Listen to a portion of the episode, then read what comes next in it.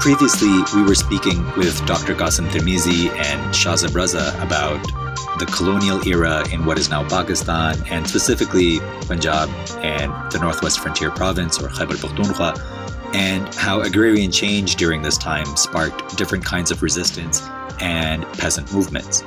Part of discussing peasant movements is also trying to understand how resistance from the subordinated classes shaped the kinds of conversations that were part of decolonization. Conversations around land reform or getting rid of the privileges of landed elites. But then there's also questions about how a post-colonial Pakistan was going to address problems in the agrarian economy, including what appeared to the ruling elites to be food crises and possible food shortages, which is obviously not a good thing for political stability or economic stability. Now, how the ruling elites, the post-colonial ruling elites, intervened in the agrarian economy in the 1950s and 1960s again reshaped class relations and sparked new rounds of peasant resistance and radical political movements, which is what we're going to discuss today. Now, speaking of that, there is one detail we don't address in our discussion, but I'd like you to keep in mind. A lot of people think that peasant militancy in the 1970s was sparked by Zulfiqar Ali Bhutto, who was the leader of the Pakistan People's Party and who came to power he was elected in 1970 for West Pakistan, but came to power in 1972 as the president, and then in 1973 with a new constitution became prime minister. Now, Bhutto had a kind of a socialist platform, or at least it was nominally socialist. It's something we'll discuss. And he passed land reform measures in 1972. And the story goes that gave confidence to the peasantry to try and demand many of the things around land and tenancy reforms that they wanted. There's certainly a lot of truth to that. But as we discuss, the peasant movements had started prior to Mr. Bhutto coming to power. In other words, Bhutto's coming to power was itself a consequence of the movements of workers, students, and peasants. And the land reform measures of 1972 were a response to the already increasing militancy of the peasants that had to be accommodated. So the point is that peasant movements impacted law, they impacted legal measures, they impacted political economy, and they also impacted what politicians had to say or thought they had to say in order to get elected, especially around the time of the 1970s. So as you see, all three of us agree on this point, that we really have to be attuned to how working classes and peasant classes shape history in general, and specifically how they've shaped history in Pakistan. Welcome to Introduction to Political Economy, where we discuss the relationship between politics and economics, the relation between power, production, and a bunch of other stuff. I am your host, Numan Ali, Assistant Professor of Political Economy at the Lahore University of Management Sciences in Pakistan.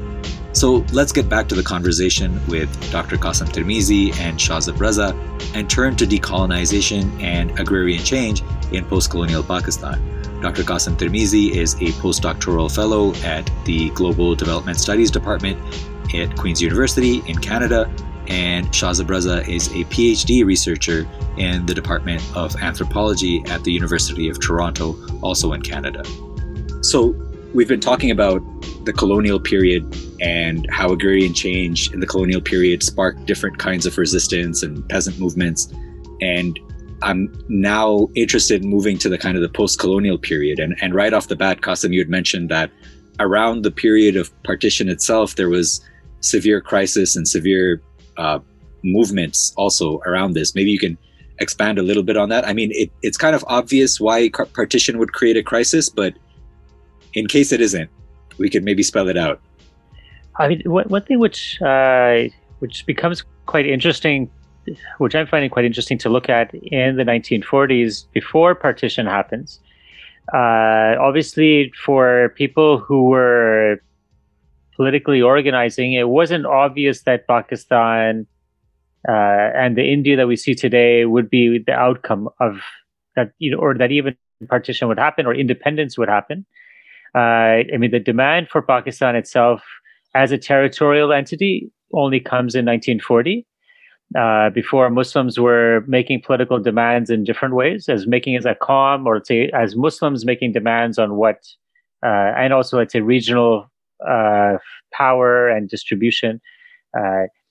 And one thing, you know, at one point, the Communist Party of India, they start making demands of supporting Muslim demands for self-determination. I mean, they are doing this once the Muslim League and the Unionist Party make their own divisions. At one point, the Unionist Party, which was a party of landlords, Muslim and Hindu and Sikh landlords in Punjab. So they divide with the Muslim League. And so the Communist Party sees an opening and sees that self-determination, there's like, maybe at this point, there's like this kind of idea that we know we should respect self-determination of different nations, and Muslims are a nation. And they also think that they could, if they do this, they could infiltrate and, you know, infuse the Muslim League with communist ideas. So there's, this is happening at the one side. At the same time, there are those in the Unionist Party, landlords, who are seeing that, Muslim landlords specifically, are seeing that there's something inevitable about decolonization, that, you know, decolonization's up on the horizon, and if we don't get with the times, then we're going to be lost out. And the Unionist Party itself is a party which is pro-British. You know, it's for, they get their ability to give patronage to their members through their alliance with the British. And so if the British are no longer there, then that party can no longer exist. I mean, they would have to really transform themselves. Yeah. And one way in which you could say that they transformed themselves is that they left the party. And so many landlords abandoned the party, and Muslim landlords, and they went to the Muslim League, and seeing the hopes that, you know, here's a party which doesn't have a clear ideological stance on agrarian politics, or like say land redistribution, which sections of the Congress Party did have, you know, questions about land reform. And so there was possibilities of shaping this, because the demand for Pakistan was a bit empty. I mean, you would have to fill it with content. I mean, making a territorial demand for Muslims doesn't say much about your specificities, about your politics in terms of class, about economics. And so there was some positive. So, you know, you can see at the one side, you know, the Communist Party is trying to infiltrate them.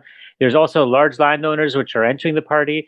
And, you know, there's a very progressive manifesto which is made by the Muslim League through the involvement of communists in 1944, which talk about land redistribution, the rights of peasants, and whatnot. So there are these overtures. There is, you could say, maybe the Muslim League also using the communists as a way to create a base among a rural population where they previously were very much urban. But and then what you start also seeing is that, you know, there's different moments where, let's say, the Punjab Kisan Party, the Punjab Kisan Committee, which is associated with the Communist Party, and they're organizing peasants. And there are different moments where there are these tenant struggles, which kind of reveal the contradictions of the Muslim League and saying, what is the class character of the Muslim League? So in Multan, for example, you have a tenant struggle where you see that the landlord is a Muslim associated with the Muslim League.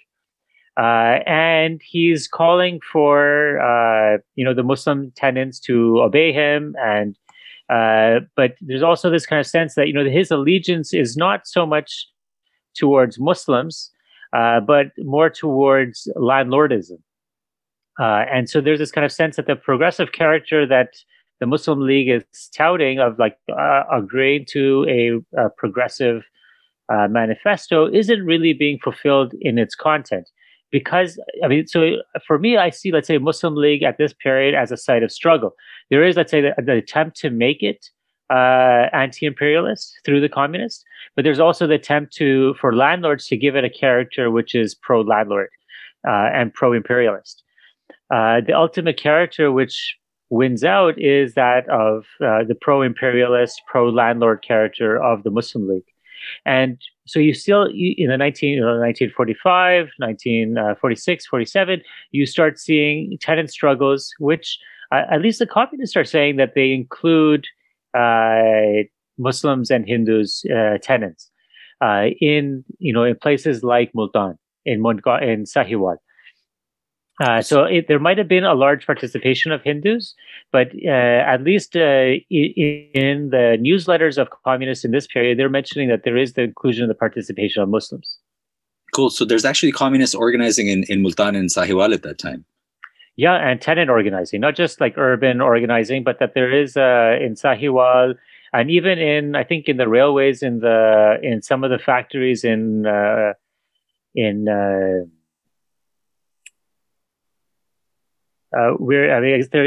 was AMP organizing? Okara. So in Okara, right, there's also organizing.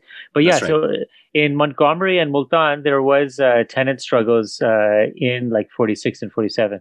That's fascinating, because usually we don't think of communists in Pakistan, in West Pakistan, right? Because around this time in the 1945-46, the communists are leading peasant struggles in Bengal, the Tebhaga struggle, and in Hyderabad, the princely state of Hyderabad, the Telangana struggle, which by the, you know, I take every opportunity to tell people that I'm from Telangana. But it was actually, my family was basically of landlords. So they were the ones who were getting fought at by the communists. And that's a different story. Although the interesting part is I spoke to my grand uncle, right? And who's a landlord. And he said, look, we deserved it, man. We were so bad to the tenants.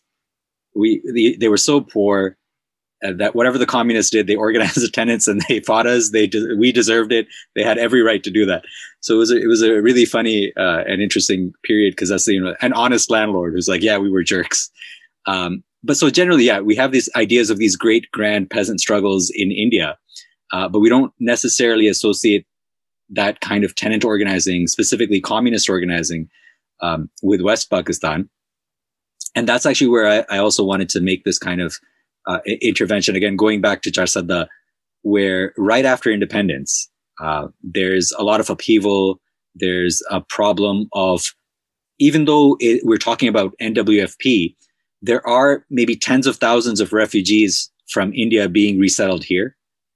I know that the displacement is probably far greater in Punjab. It's not probably, it certainly is far greater in Punjab. We have talking about millions of people going from here to there. But even in NWFP, there's already pressure on the land. There's refugees being resettled. The newly post-colonial state of Pakistan needs revenues. And a great way to get those revenues is from land. And as you said, Qasim, when the pressure on the landlord increases, they pass that pressure on to the tenants. And so there's moments where landlords are also saying, you know, if we kick off our existing tenants from the land and we give the land to these refugees, they will work for less. They will give us more. So there's this upheaval going on in post-colonial NWFP. And interestingly, there's a Communist Party unit there, which leads an armed struggle in 1948 against the new Muslim League government in that area. Now, the politics is a lot more complicated, because originally there was a Congress government. The Muslim League kicked them out of power and took over the province themselves. But yeah, in this area that we now know as Hashnagar, or they knew it as Hashnagar as well, that's part of Charsadda, the Communist Party of Pakistan, newly minted Communist Party of Pakistan, which was just formed in February 1948.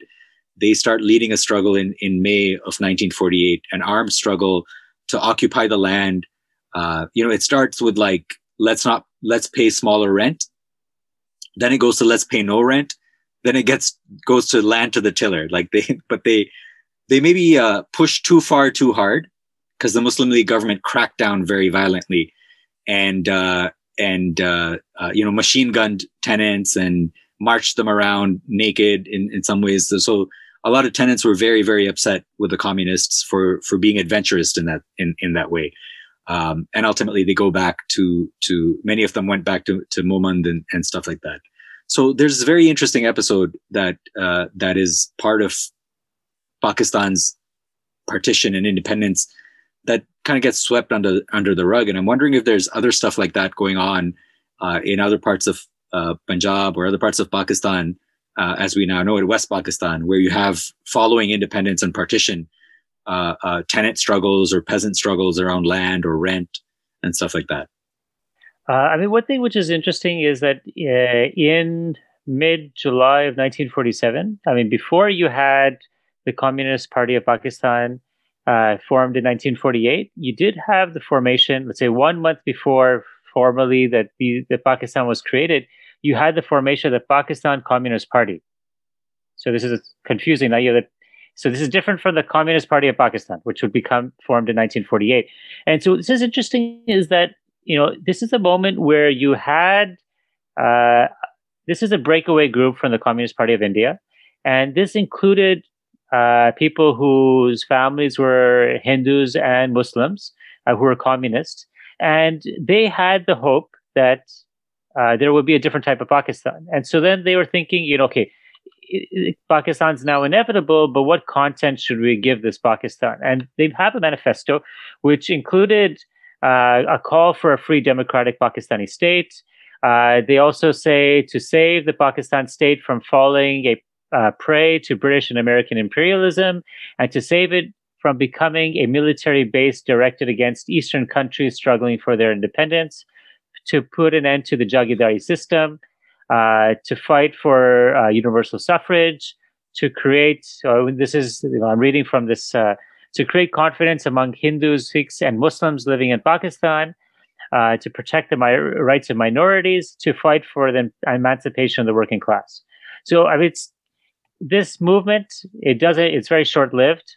The Sikh communists that stayed on in West Pakistan for a few months, they realized that it was very difficult to stay on, and so they moved back to they moved to Eastern Punjab, or what became India.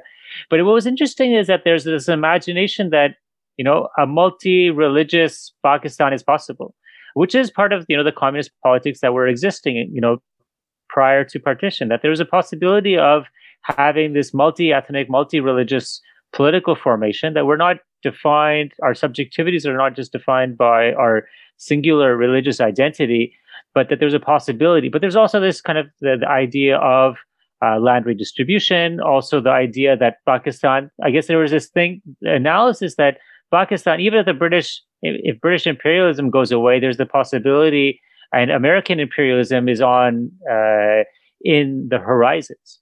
And so there was amongst, you know, Muslims and Hindu and Sikh communists that another Pakistan was possible. And so something like Pakistan wasn't something which was inevitable or something which we can take for granted, but there was people who were trying to give it different shape. So that's, I think, for me, it's something quite interesting about to think through. Like, we often just think, okay, there was this Pakistan which was created, it was made by the Muslim League, and that's what we have today. Right, right. There's a lot of, yeah, there's definitely a lot of different kinds of things going on. And I think it's important to recover that history. And I'm very glad I've heard of the Pakistan Communist Party, but I've never realized that you could even grab, I'm amazed to see that you've found their documents and stuff like that. I'm very happy to see that. I want to try and fast forward a little bit, maybe not too much, but a little bit into the 1950s. Because there's a flood in Pakistan, in West Pakistan in the 1950s, and there's more food crisis. There's a severe crisis of the wheat crop doesn't come around, and Pakistan is at the risk of going into a famine situation. And then they require U.S. aid. And according to Hamza Alvi, this is actually one of the main things that even turns Pakistan toward the U.S., if I'm remembering correctly. The thing that happens with the 1950s, and there is a crisis around food, there is a need to import food. And it's not just Pakistan, other parts of the third world or global south and decolonized countries are also looking at this.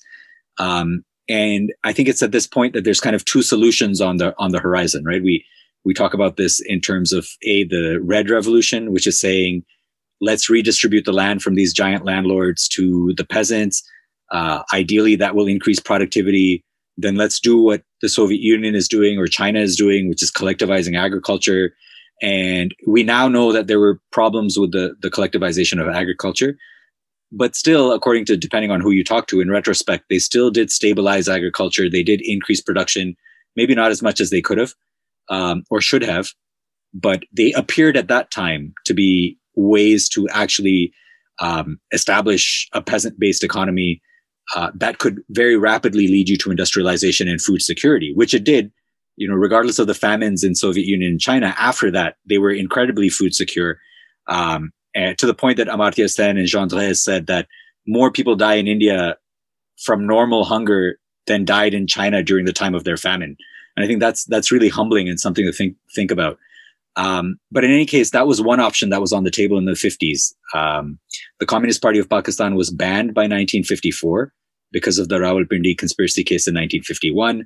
But in East Pakistan, because of Maulana Bhashani, who our colleague Leliuddin talks about a lot. She's studying Maulana Bhashani in depth and is producing a lot of very interesting material about that.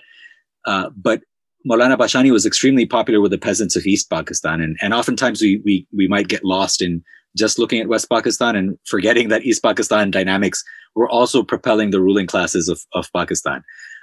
So there was a lot of crisis, and peasants were quite rebellious in some ways, especially in East Pakistan. And Bhashani was their spokesperson. And so there was this possibility of a red revolution, maybe not a very strong possibility, but certainly a threat to the ruling elites. And on the other hand, the solution that was ultimately found was that of the Green Revolution, that through the 1960s in different parts of the world, including, you know, Mexico was a research place, but then there was a Mexipac variety of a new seed, new grain seeds, new wheat seeds, which were supposed to be far more productive. The thing is, those seeds also required more chemical fertilizer and far more use of water. But they did increase productivity on the existing kind of relations of land. So the idea is, look, we can produce our own food. We don't have to import this food. We will be food secure, and we don't have to redistribute the land either. That said, in Pakistan, we know that in 1959, the Ayub Khan martial law government did try to pass land reforms. We also know that they were mostly ineffective.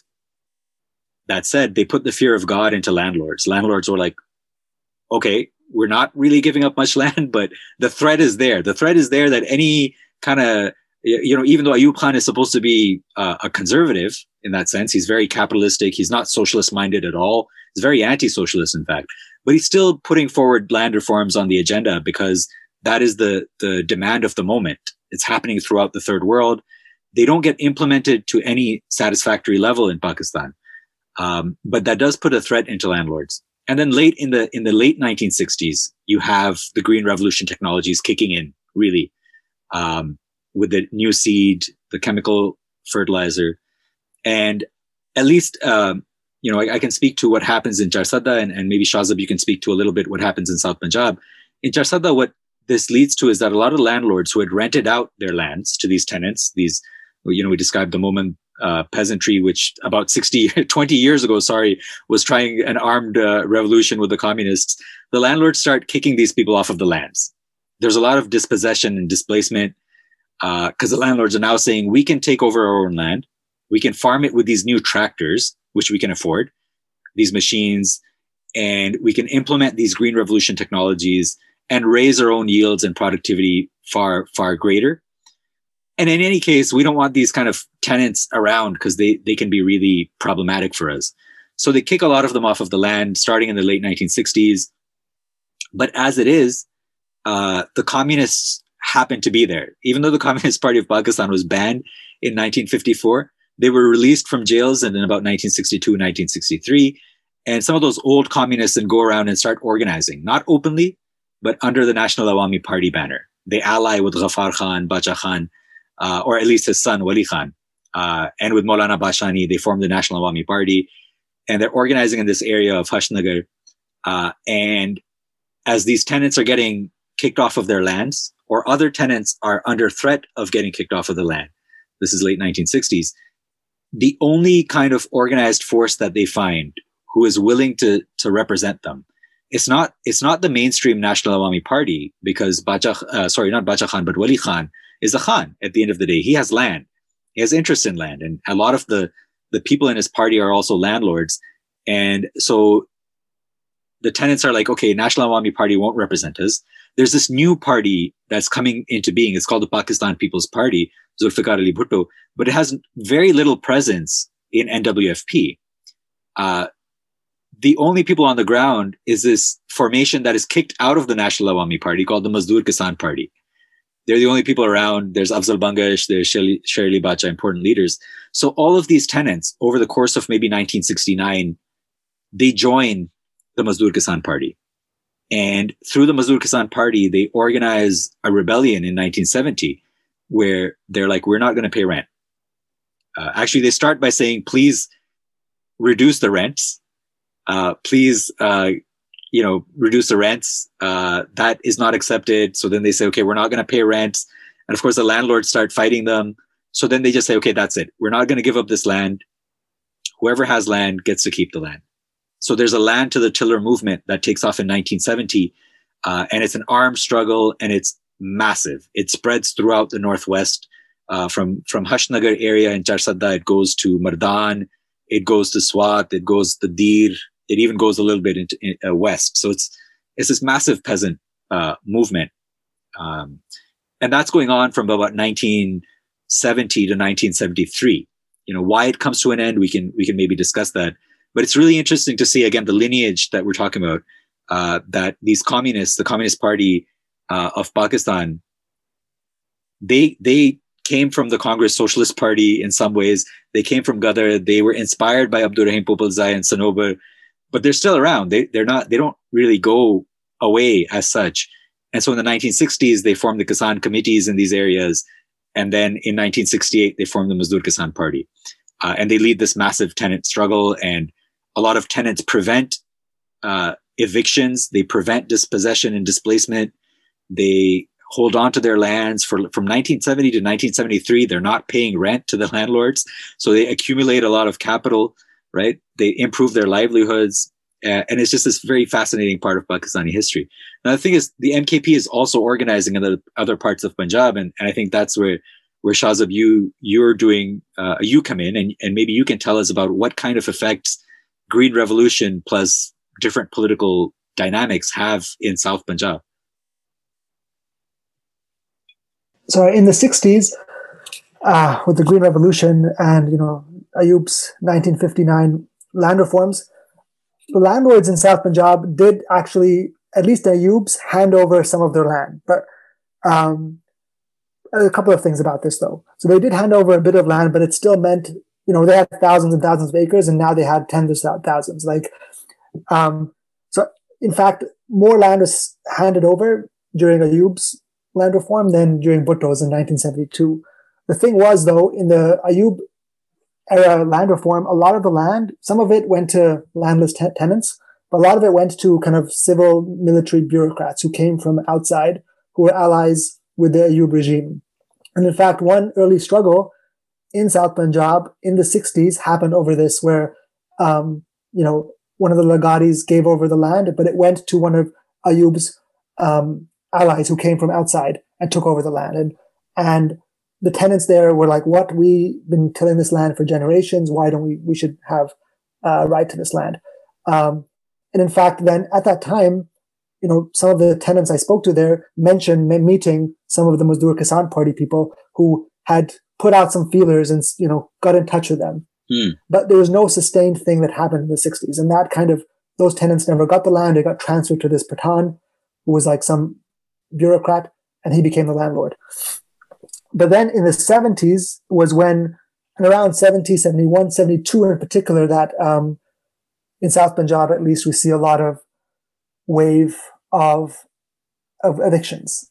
And people are, in the context especially of Bhutto's 1972 land reform, that in particular worries a lot of the landlords there, especially because Bhutto himself didn't really necessarily care about the peasants, but he used the land reforms as a way to target his political opponents.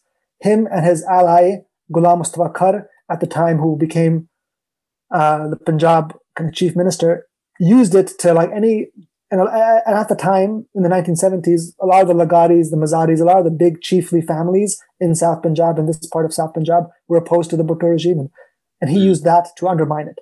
And so they were scared. A lot of the landlords, tenants, there was tenant initially, and there was the tenant movement in South Punjab had kind of two phases. In the beginning, before the NKP came, there was just kind of what we would call spontaneous kind of uprising. It wasn't spontaneous. There was organizations there, but it wasn't, you know, there was no party support, and it was really about stopping the evictions. You know, we just want to keep, don't evict us, because landlords were evicting them, fearing that they would, you know, occupy land and not give anything. At that, in the first phase, the tenants simply demanded that they wanted to, you know, stay on the land and not be evicted. Then, slowly the NKP started making kind of entries into South Punjab, and you see a radicalization of the demands of the tenants, where now they're not simply asking that we want to keep on the land as tenants, but we actually want to be owners of the land. We want to no longer give you any rent entirely. And initially, I mean, do you want to talk about the outcomes, or should I just? Yeah, sure. Let's go into that.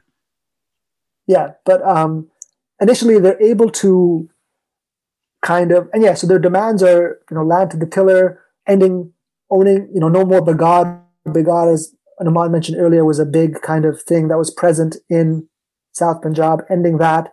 We don't want to give you any rent at all. This is our land. We've been cultivating it for generations. And they were supported by the party, and the party enabled them to have that kind of, you know, put forward that radical demand. And there was a wave of tenant occupations of the land. Except when you say Kabza, they don't think, they push back, speaking to the peasants who did this, they don't say it's Kabza, because Kabza implies some lack of entitlement to that land, where they felt that they had been entitled to that land. And in fact, at that time, one of the key organizers who was part of the NKP and who was a local organizer, Sibatullah, he was making the argument that drawing on Islamic sources to say that, you know, there was a saying from the Prophet Muhammad that someone who tilled the land rightfully owned the land. And so they were staking this claim to land to the tiller, many of the tenants, in, you know, Islamic idioms. And so Qabza wasn't what they were doing. It was in fact claiming something that was rightfully theirs, Islamically theirs.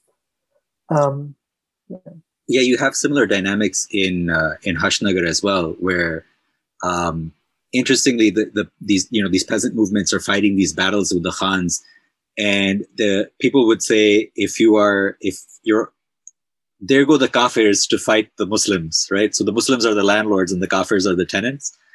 But for the tenants, when you speak to them, they're like, no, look, God did not give this land to the landlords. The British gave them this land. So this isn't a question of faith. This is a question of entitlement and right according to who has done the labor. Like, these were uncultivated lands. We came from Mohammed Agency. We're the ones who brought them into cultivation. We're the ones who've been farming them for, like, you know, 70 years, 60 years. We have a right to this land. And it's not a question of faith that these people are making it out to be. So that's a fascinating parallel, I think, in terms of how things are mobilized. That said, I don't think they have a problem with the term qabza. Qabza in Hashnagar implies possession. Aapke paas zameen ka qabza hai ya nahi hai? Do you have possession of the land or not? Although some people do call the MKP a qabza mafia, right? This is a land mafia that is just using force and power to take over and keep land, which, to be fair, is exactly what they were doing. But the fact that they could use force and power to take over and hold on to land, I think, exposes the fact that that is what the landlords were doing all along, right? The fact that the landlords had guns, they had armed men, they had the power of the state. Like, that is how they got the land in the first place. That is how they were able to hold on to the land. And finally, the tenants fought back and they got the land. Now, I think there's a difference between Hashnagar and South Punjab, though, which is that in Hashnagar, and in areas like Mardan and Malakand and stuff like that, and Swat, there is a lot of loss. A lot of tenants do lose, but certainly in northern Hashnagar and kind of southern parts of Malakand, what used to be an agency and is now district, you have a de facto land reform. You have a moment where from 1970 to 1972 or 1973, through sheer force of arms, peasants are able to hang on to lands. But then what happens is that in 1973, the Pakistan People's Party becomes the government in NWFP. and they say there will be no more evictions. And as soon as the government says there's no more evictions, that forces the landlords to come to the bargaining table, because they can't get their land back through the court or through, you know, they can't use guns to get their land because the MKP is organizing the peasants with guns, and they can't use the courts to get back their land because now the government has said no more evictions. That forces these people to come back to the bargaining table. And that's where the landlords in many cases agree to like very low, like ridiculously, hilariously low rents, or they agree to just selling the land to the peasants at ridiculously, hilariously low rates. Even to this day, you have some, you know, the market rate when I was doing my research might have been like 30,000 or 40,000 rupees per acre, but there was tenants who were paying like 1,000 rupees of rent per acre, which is like nothing, right? When you think of what that land is producing and what the market rate for rent is. So there's this kind of persistence of a land reform there, de facto land reform. The peasants don't have exactly ownership rights, but they might as well have ownership rights. But it doesn't seem like the movement in South Punjab is that successful. Yeah, no, not at all. I mean, there was some, you know, concessionary lands given, but to some peasant leaders, you know, one peasant leader was made a manager of the estate. Estates had the managers. And so one of the Mazari landlords made the peasant leader a manager. So there was these kind of concessions and these buyouts and co-option that happened. But generally, you did not see peasants, you know, get ownership of land. And still in some parts of the Mazari area, you see that, you know, the chiefs still own all the land entirely. And the reason for that kind of failure, I mean, there was multiple reasons. One is coercion. And I think I didn't mention this earlier, but the chiefs inherited a coercive apparatus called the Border Military Police, which was inherited from the British, which was, you know, just like the British gave the chiefs land revenue collection, taxation, you know, rights, they gave them the ability to adjudicate in their jirgas, which were institutionalized by the British, but they also gave them the coercive apparatus called the police. Policing wasn't done by the British, it was done by the Border Military Police, which was headed by and controlled by the chiefs. And this continued on in post-colonial Pakistan and was a key kind of instrument used to, you know, subdue and stifle the peasant movement. You know, so there's coercion. And then another thing was a lot of these landlords then realizing that the PPP and Bhutto and Khar, Mustafa Khar, were simply using land reforms and in fact sometimes directly supporting these movements of tenants simply to undermine unfriendly landlords. The chief realized the best way we could stop this is enter the PPP. And so you see, you know, by the mid-70s, early, all Mazaris, Lagaris, all the main chiefly families enter the PPP and become friends with Bhutto. And as you see that, and that's the time when Khar gets kicked out from the PPP eventually. And then you see that kind of, there was a tactical, strategic kind of alliance between the government and these tenants. That stops. And then you see peasants getting arrested, and the rest, and so forth. So that was, yeah. I think that's fascinating because there was also a tactical alliance between the Pakistan People's Party and the MKP in Hashnagar, insofar as NAP was in power in NWFP. The National Awami Party was in power in NWFP. As soon as that ends in 1973, the tacit alliance between the MKP and PPP is over. The peasants get their lands. They start supporting the PPP. And the PPP government starts cracking down on the MKP there as well. So we see how politics comes to resolve these two different situations in two different ways. But in one way, the tenants, by and large, get lands, at least in certain areas. And in the other, by and large, they don't get lands. And I think that that kind of brings to an end of sorts to that kind of wave of peasant movements of the 1970s. I think by 1976, 1977, the MKP, you know, falls apart, partly because of some of they don't know how to handle the fact that the peasants have been demobilized in Hashnagar and that the peasants are kind of demobilized in South Punjab and other parts of Pakistan. There's a military coup in 1977 with Zia-ul-Haq that they don't really know how to respond to that. And some of them, like Imtiaz Alam, Sherly Bacha, move further toward ethno-nationalistic politics, Pakhtun politics. Afzal Bangash moves closer to the Soviet Union and the Afghan government, which by 1979 is also under communists. And Major Ishaq in Punjab is kind of trying to do his own thing to sustain the MKP in one way, Afzal Bangash sustaining the MKP in another way. These are, by the way, major leaders of the MKP. And that kind of brings that sequence sort of to a close. I think we've covered a lot of history. We've left a lot of details out.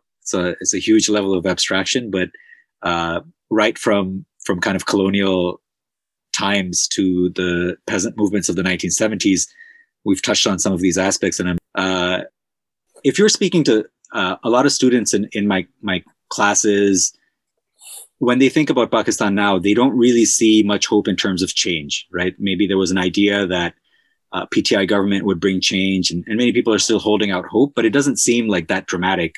And when we talk about these things like peasant movements in Pakistan or peasant movements in other parts of the world, they offer like, but how, what should we take away from the discussion we just had in terms of what it might mean for social change or for organizing or for what does it mean for engaging and thinking about Pakistan? I mean, one thing to consider, as students in political economy, is to, one way, many, if you read Dawn or the news or listen to whatever television stations or even your family, there's a sense that it's those who are powerful who determine everything. It's what capital determines the state of affairs. It's what Imran Khan says or the PTI or whatever political party is in power says and determines what the situation is. I think history also tells us that, when people come together who have a sense of wanting change can make change happen. And I think it's also one thing to always remember that things are always contested. It is not as if we all come together and we're cooperating. Even those who, if the Pakistani economy is on the backs of workers, on the backs of peasants, on the backs of household labor.